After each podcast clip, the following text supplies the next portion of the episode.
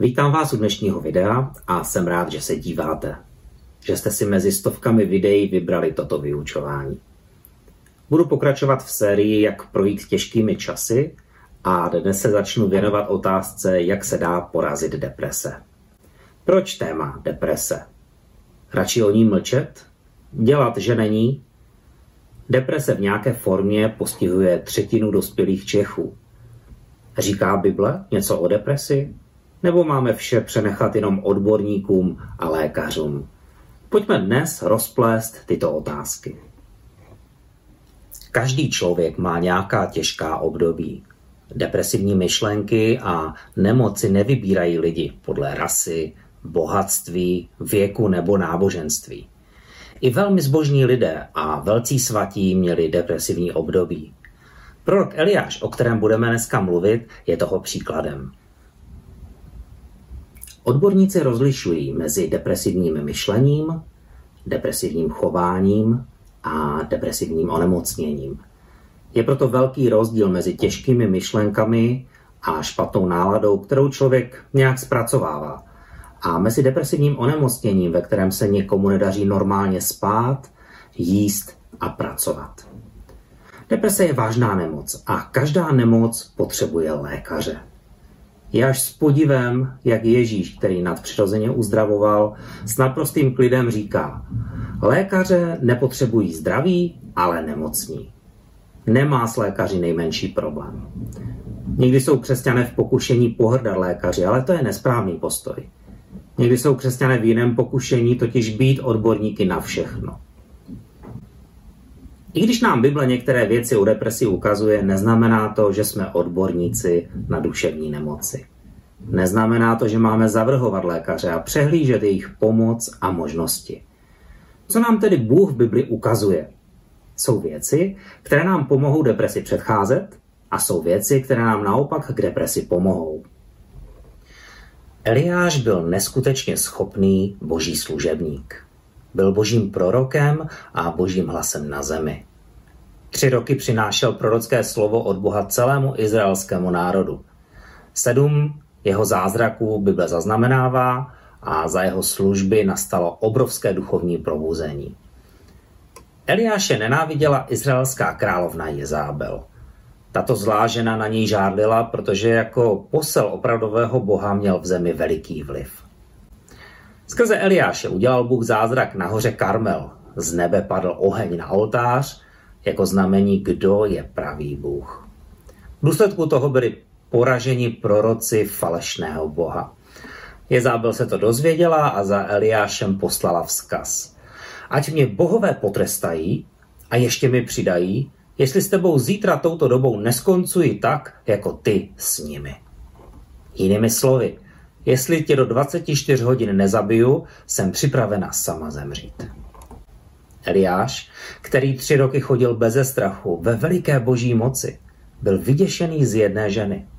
Utekl na poušť a propadl do hluboké deprese. Když už nemohl dál, sedl si pod strom a přál si umřít. Už dost, hospodine, Vezmi si můj život, nejsem o nic lepší než moji předkové. Eliáš byl na depresi výborný kandidát. Byl fyzicky unavený, byl emocionálně vyčerpaný a někdo ohrožoval jeho život. V tuto chvíli byl Eliáš jako uzlíček všeho trápení. Strach, vina, zášť, hněv, samota, starosti. Eliáš byl člověk jako my, říká Jakub 5.17. Měl stejné problémy jako my a v tomto případě měl problém s depresí. A to tak, že chtěl umřít. Jak se dostaneme do takového emocionálního víru? Někdy je to kvůli našim zlým okolnostem. Mnohem častěji je to ale kvůli našemu špatnému myšlení. Způsob našeho myšlení ovlivňuje naše emoce. Velmi záleží na to, jakým způsobem si události svého života vykládáš. Pokud budeš mít na vše negativní vysvětlení, potáhne tě to dolů. Pokud se chceš zbavit negativních emocí, potřebuješ změnit způsob svého myšlení. Bůh v Bibli říká, že můžeš být proměňován obnovou své mysli. A Ježíš zaslíbil, že když poznáme pravdu, tak nás osvobodí. Jediný způsob, jak změnit své emoce a mysl, je změnit způsob, jak uvažuješ. Pojďme se podívat na pár způsobů, jak na to. Proč byl Eliáš v depresi? Jeho mysl si s ním zahrávala. Když včas nerozpoznáme, že si s námi mysl zahrává, tak nás to zavede tam, kde nemusíme být. Eliáš dostal strach a utíkal o život. Dorazil do Beršeby, kde nechal svého mládence. Sám pokračoval celý den cesty do pouště. Když už nemohl dál, sedl si pod strom a přál si umřít. Už dost, hospodine. Vezmi si můj život. Nejsem o nic lepší než moji otcové. Pak si pod tím stromem lehl a usnul. Jinými slovy říká, pane, já už toho mám dost. Už to dál nechci zkoušet. Jenom marním svůj život a snažím se, ale nikdo nedělá, co je správné. Já to vzdávám. Co byla jeho první chyba? Byla to ta, kterou děláme vždycky, když jsme v depresi. Zaměřujeme se víc na své pocity, než na fakta. Eliáš cítil selhání kvůli jedné události, která jej vyděsila.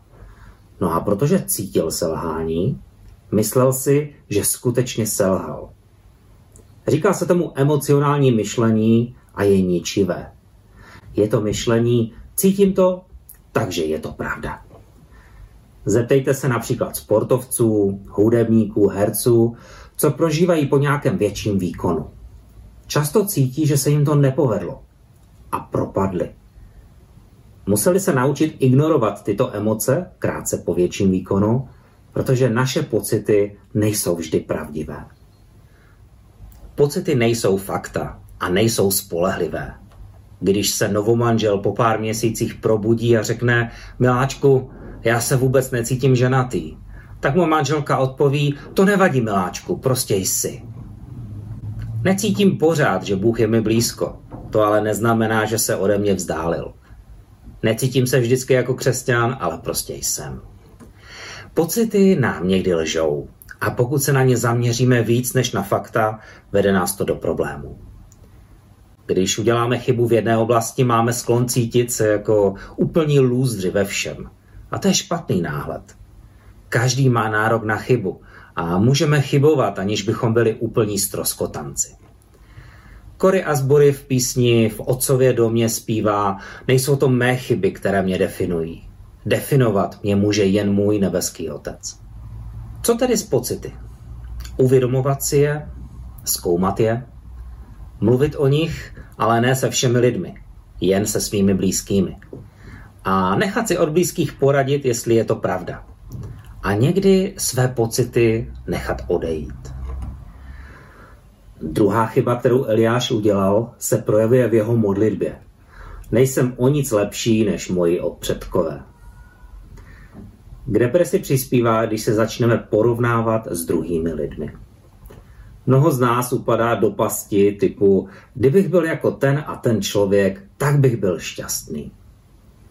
Když se začneme porovnávat s druhými, říkáme si o potíže.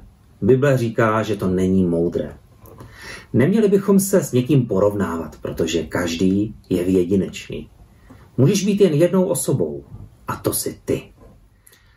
Když se stále snažíš napodobovat jiné a chovat se jako oni, můžeš skončit v depresi. Potřebuješ být sám k sobě upřímný a být sám sebou. To je vše, co Bůh chce. Nic jiného o tebe neočekává. Když ale se porovnáváme s druhými, spadneme do jiné pasti. Máme sklon porovnávat své slabosti s jejich silnými stránkami. A zapomínáme, že druzí mají také své slabiny, kde my můžeme být třeba silní. Někdy se snažíme sami sebe motivovat sebekritikou a sebeodsuzování. Děláme to tím, že se měl bychujeme. Měl bych být jako tam ten člověk. Měl bych se chovat lépe. Měl bych toto dokončit, měl bych to přestat dělat. Jako kdyby takové slovní sebemrskání nás dokázalo dlouhodobě motivovat.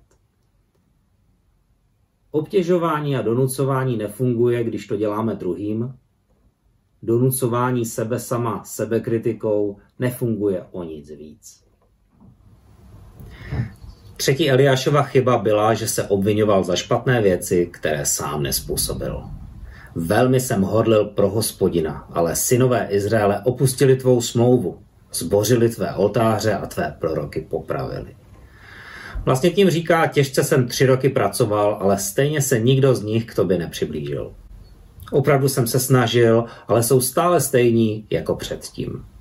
Ve svém depresivním myšlení se Eliáš obvinuje, že jeho národ se nezměnil a bere si to osobně. Třetí chyba, která napomáhá k depresi, je když sami sebe byčujeme falešnými výčitkami. Když si bereme zodpovědnost, kterou pro nás Bůh nezamýšlel, je to příliš těžké břemeno. Pokud se snažíš lidem pomoct, tak si dříve či později uvědomíš, že lidé nereagují, jak by si chtěl. Ať jsou to tví přátelé, tvůj partner, ať jsou to tvé děti nebo lidé z práce, lidé reagují různě. Nemůžeš si brát zodpovědnost za jejich reakce. Bůh jim dal svobodnou vůli. Někdy můžeš lidi ovlivnit, ale nemůžeš je ovládat. Závěrečné rozhodnutí je na nich. A tak nebuď depresivní z něčeho, co není ve tvé moci. Čtvrtá Eliášova chyba byla, že zveličoval to negativní.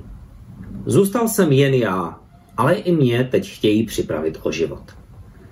Eliáš pořádal smuteční slavnost za sebe samého a měl heslo Každý je proti mně. Ve skutečnosti však skoro nikdo nebyl proti němu. Jen jedna žena proti němu veřejně vystoupila a její hrozby nebyly opravdové. Kdyby Eliáš přemýšlel místo toho, aby naslouchal svým pocitům, uvědomil by si, že Jezábel se ho neodvažuje zabít. Poslala jenom posla s hrozbou. Kdyby je chtěla doopravdy zabít, neposílá varování, ale rovnou zabijáka. Jezábel byla příliš inteligentní na to, aby Eliáše zabila. Věděla, jaké má ten prorok postavení v Izraeli. Eh, věděla, že kdyby byl zabit, tak stal by se mučedníkem a jeho vliv by byl ještě větší a zřejmě by to vedlo ke vzpouře v celém národě. Kromě toho si dokázala představit, co by jí Bůh udělal, kdyby se Eliáše dotkla. A tak její slova byla prázdnou hrozbou. Eliáš to ale pořád považoval za reálnou hrozbu. Když jsme v depresi, vždycky zveličujeme to negativní. Všechno pak vypadá špatně. Ve skutečnosti Eliáš nebyl jediný věrný Bohu. Bylo zde dalších sedm tisíc proroků, kteří se nepoklonili falešným modlám. Eliáš ten problém zvětšoval, zveličoval a tak se potápěl stále hlouběji. Dnes tady skončím s chrnutím. Pokud chceš porazit depresivní myšlení ve tvém životě, soustřeď se na fakta, ne jenom na své pocity. Neporovnávej se s druhými. Nebyčuj se falešnými výčitkami. A nezveličuj to negativní. V dalším videu se podíváme na to, jakou léčbu Bůh eh, Eliášovi naordinoval, jaké další kroky můžeme podniknout, abychom porazili depresi ve svém životě. To se dozvíte v dalším díle. Těším se na viděnou a ahoj.